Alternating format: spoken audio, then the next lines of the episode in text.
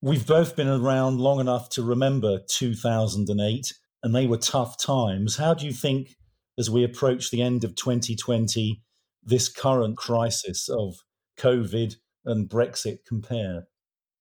Well, it's always tempting, isn't it, to compare one financial crisis to another and say, is this one worse? Is this one better? Is it different in in some way? And I think the the real difference with COVID and what's happened in 2020 is that same feeling of how on earth is this all gonna gonna gonna play out? You know, there was a real feeling at the beginning of you know th- this is the end of the world. We're seeing events happen on financial markets that we've never seen happen before.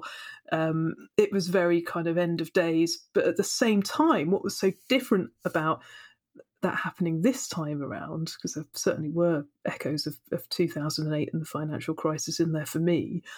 What was different this time was the social aspect of covering this story because all of a sudden we're all plunged into the uncertainty of not being able to see our colleagues face to face. I think certainly nobody expected um, it to be this long um, in March. I mean, there was just so much information coming through um, about the health aspects, about the markets, about companies, about the government response. It was just the biggest financial story that I think any of us had ever worked on in our lives. Yet we were all apart from one another and struggling to work out how to use new technology to communicate, um, you know, whether that's Slack or Google Hangouts, all of these things. Um, it was a very, very steep learning curve and it was quite bewildering because I can remember I was on the Investors Chronicle in 2008, so I wasn't on the FT proper. Uh, I can remember being in the office and Simon Thompson, who was my boss at the time, going quite pale and saying, the FTSE is dropping like a stone. And I remember him saying that and thinking, gosh, you know, Simon is not somebody who's prone to exaggeration. And he was the person who I kind of clung on to in the office as somebody who just joined, um, literally in 2008 that was the year I, I, joined the investors chronicle. I think i was probably still on probation um, when a lot of this was was happening and i can remember being very worried and thinking would i still have a job um, at the end of the month? What was happening to the company? As well as thinking what's happening to markets? Now this time around from a personal point of view obviously i'm thinking about my pension my investments my job my employment.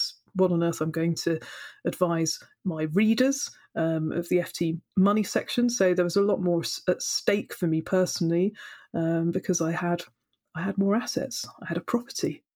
Being a bit older, you might think that I would be able to react more calmly, but I didn't sleep at all properly for at least the first month. I didn't have a, an unbroken night's sleep because there was just so much more to worry about than just money. There was health. You know, there was seeing my family. My um, father is um, a cancer patient. You know, he's been ticking on for some time. We hope he's still got a few more years to go, but obviously he was in the clinically vulnerable group.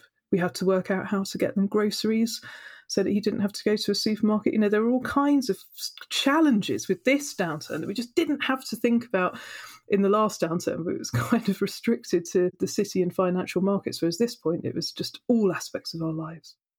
And here we are now, you know, towards the end of the year, and we're not doing this face to face as we would have done in the good old days where I could, you know, see how you were responding to my questions. I wonder if one of the big differences that, that we've seen is the difference between what in the old world we would have called blue collar and white collar workers. I mean, white collar people, of whom I suppose we're two, have largely been inside, protected.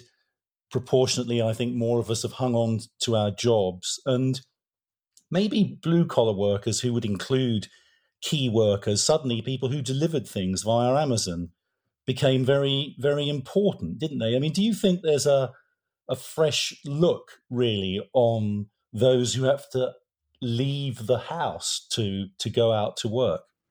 Well, I think absolutely there is a choice between health and wealth that people are having to make. And if you are in one of those vulnerable groups, somebody who's had to shield, yet you've still got to earn money, what do you do? Do you do what the government tells you and stay indoors, or do you go out to work? And, you know, I know people who've had to make that choice, people who are running their own businesses, who've received very little by means of, of support from the government, have faced horrific choices.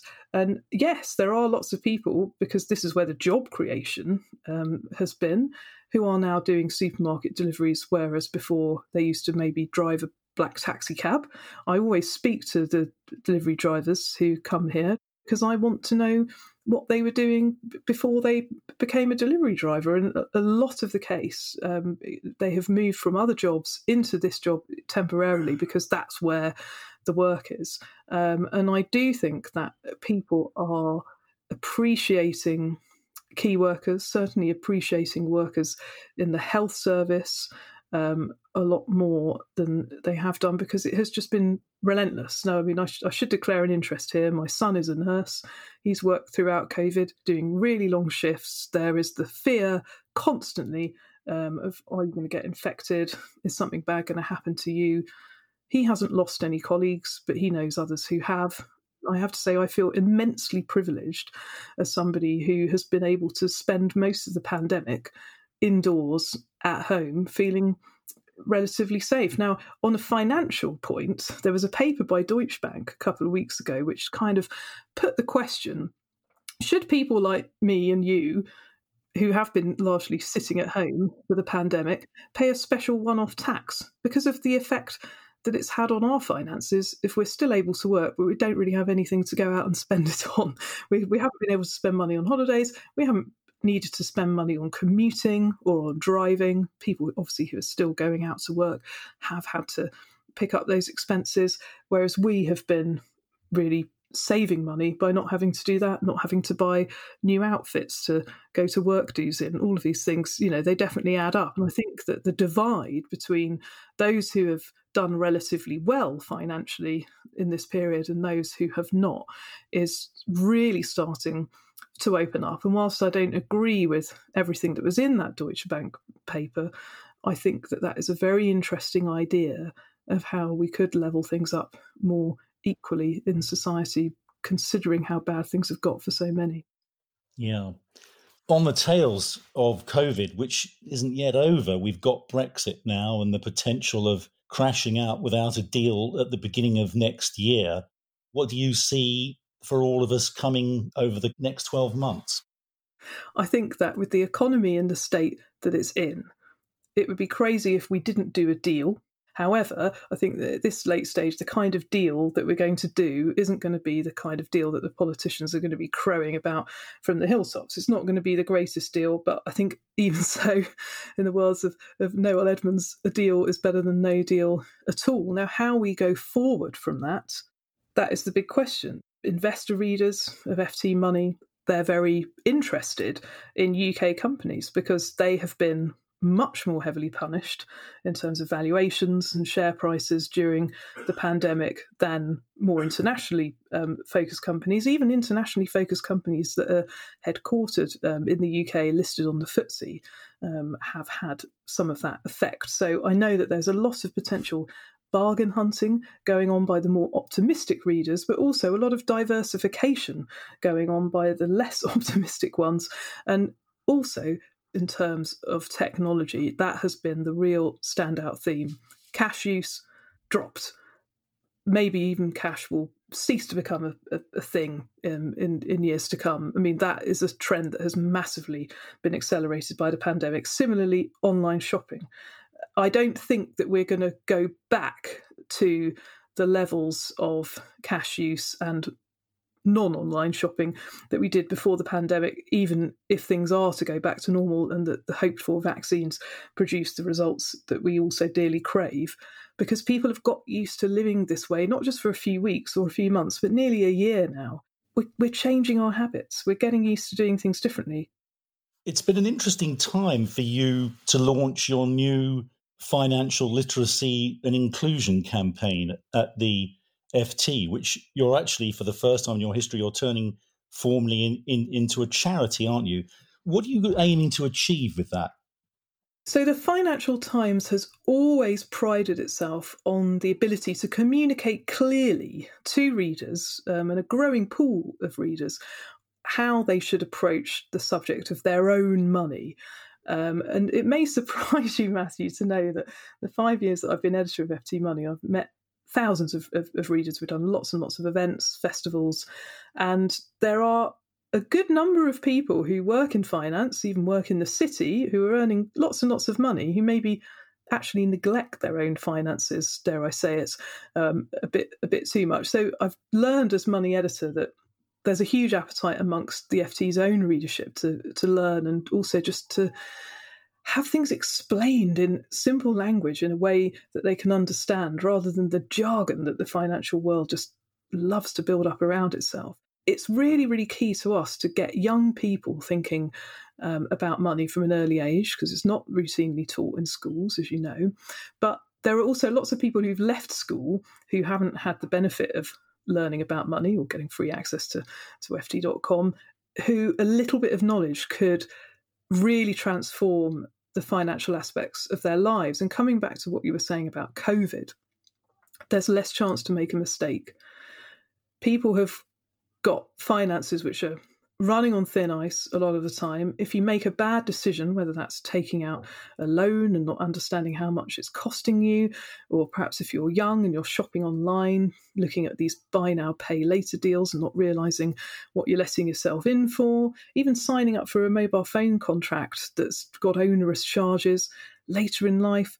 Looking at pensions, investments, charges on investments, these are all areas where if you have a little bit of knowledge and you ask the right questions at the right mm. time, it could save you a lot of money. Yeah. And that really is what this campaign is about broadening access um, to this kind of know how to people who might not necessarily read the FT, but maybe are the aspiring readers of the future. The ways in which digital advancing into personal finance can enable users to have more more control and therefore sort of more social currency. Some of them are very convincing in that respect, aren't they? I certainly think that there has been a huge amount of innovation in terms of digital financial products. We had open banking, where you can give your consent to share your bank account information with different apps, which have been sanctioned by the FCA, the regulator. And certainly, I know a lot of young people who have had revelatory experiences after doing that. It's helped them to get a mortgage, cut down endless hours of searching through lots of different products. So there are ways that it can really help you um, if you know what you're doing and just throwing up things in your own data that you maybe didn't really know, particularly seeing as we're all just tapping and spending or using our phones to spend money nowadays and not really realizing the magnitude of what that spending adds up to.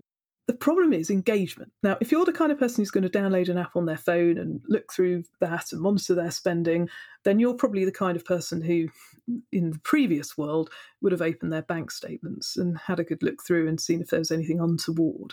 Now, there are a lot of people who don't want to engage with their finances either because they find it too stressful, it's too much of a worry, they'd rather sort of not look at it. Um, there's a lot of fear involved, and that has really been magnified at the moment because people just have so much uncertainty in their lives, don't know whether they're coming or going, and it can be very hard for people to try and take control um, of their finances. It's easier sometimes just just to not make a decision and just to let things slide. Now, unfortunately, it's when you take your eye off the ball like that, you can, you know, really get into into trouble, as my experience going to debt call centres and things like that has has shown me. Oh, but I wonder if people have sort of thought through what's potentially coming down the line with these twin horrors of COVID and Brexit. I mean, on Channel 4 News last night, there was a story that they ran where they had people who were protesting that they weren't able to get a mortgage because they'd been furloughed. And I found myself sort of, you know, almost yelling at the telly, uh, how can you be surprised that a bank doesn't want to lend you hundreds of thousands of pounds if your job is sufficiently precarious that you're furloughed at the moment and when furlough comes to an end you may not have one i wonder I wonder if the penny has really dropped with many people about the difficulties that, that lie ahead for next year. Has the penny dropped? Well, I definitely think that there has been a very large insulating effect um, of the furlough scheme and its last minute extension, which unfortunately came too late to save some jobs. But certainly, we do have large parts of the UK economy which are in suspended animation, so to speak. And there is a feeling that things haven't really come out in the wash yet. And obviously, we haven't had a budget for some time. We don't know how taxes are going to have to rise to pay for all of this. But one thing is certain rise, they will have to, um, because this is a huge, huge um, burden on the public finances, which has you know never been seen before outside of world wars. So compare that to the last financial crisis. My goodness, you know that is how this one mm. is going to be different. But of course, the chancellor has got a very tricky job ahead of him because, of course, if he squeezes people too hard and taxes individuals and companies too heavily, um, it will have the reverse effect. Um, it's not going to bring in more tax revenues. It will cut off um, avenues of the economic recovery potentially. We've got to hope that there will be an economic recovery and that the vaccine news that we've heard in the past week mm. will will come good and that there will be an end to living like this. She says from her podcasting cupboard um, at home. But even if things do come back, they're going to come back differently. People are only being kept going because of the furlough cash, and it won't last forever. And there is going to be mm. an economic shock when that all comes to an end. Now, just one further point to make on that people who have lost their jobs already, I've been speaking to FT readers who, for the first time, are having to interact with the benefit system. Older people in their 50s and 60s are finding it really hard to be reabsorbed back into the jobs market. They're either viewed as expensive or past it. They're coming up against ageism in terms of job applications, feel like they're being screened out. Um, I've heard on my podcast last week, um, somebody was even told, "Oh, I don't want to give you the job because you remind me too much of my mum." You know, this is a, an actual, real life situation that, that people have faced, and of course, the state pension age now it's been equalised. Um, you know, you've got to wait until 66, 67. I think I'll have to wait until 68 um, until I get my state pension, if indeed the state pension still exists in the same form by then, which it may not do. All the more reason therefore, for me to keep to my principles, saving for retirement, keeping money aside, keeping money invested, not having too much in cash, and just keeping on the long term focus. Um, as somebody who is 43 now and will hopefully be able to keep working into her 60s, I know we're not going to look back on the corona crisis and Brexit as a blip, but I certainly think that you can't treat these things like they are the end of the world, pull all your money out of the markets and stick it under the mattress.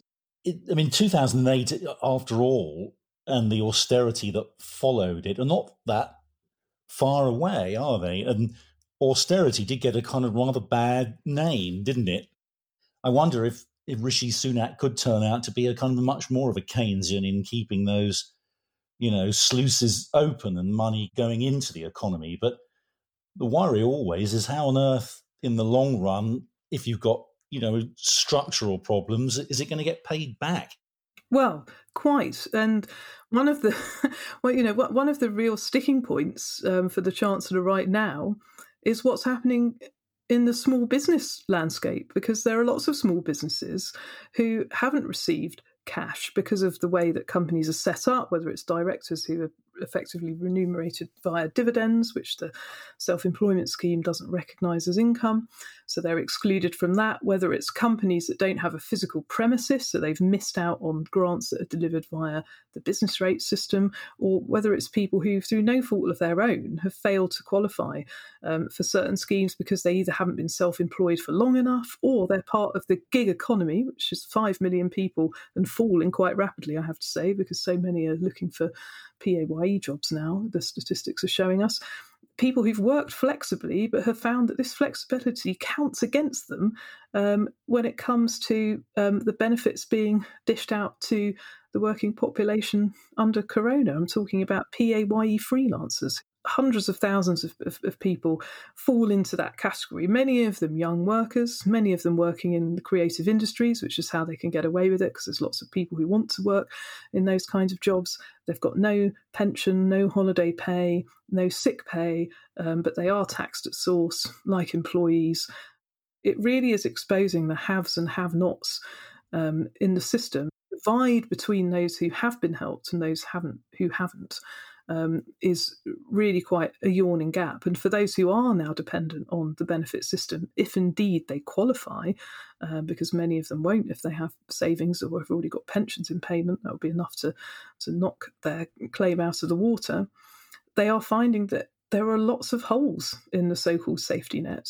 And that, I think, will be a big question for politics going forward. There's mm. lots of talk about universal basic income. Would that be a fairer way of doing things? You know, some quite influential people are putting that forward as an argument. There's lots of talk about debt jubilees. You know, these were things that I hadn't really heard talk of in sort of general um, conversations amongst um, colleagues and um, other commentators in the FT, but they are becoming more accepted mainstream ideas that people think we should be exploring. And the mm. whole way that the social contract is going to be is going to need to be rewritten to cope with the lasting effects of this crisis, not least on people's mental health. Uh, it's yeah. not just their physical health that COVID is affecting; it's the the mental health yeah. burden has been absolutely appalling.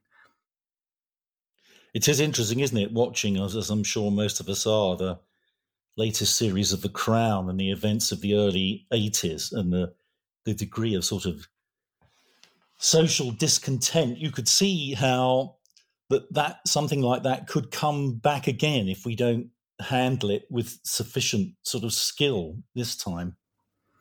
And there's a danger that politicians in Westminster are going to be seen as grossly out of touch. I mean, it's happened before. Um, it could happen again. I think that we need a really strong signal from this party that they do back entrepreneurs, that they do back small businesses, because let's not forget, you know, small businesses are the backbone of the UK economy. So many people who have started their own businesses you know they're not they're not wealthy people i heard a statistic this afternoon from forgotten limited which is the campaign group um, for people in limited companies who've struggled to access government support now the average um, annual income of people who are members of that group, who are company directors, it's not hundreds of thousands of pounds.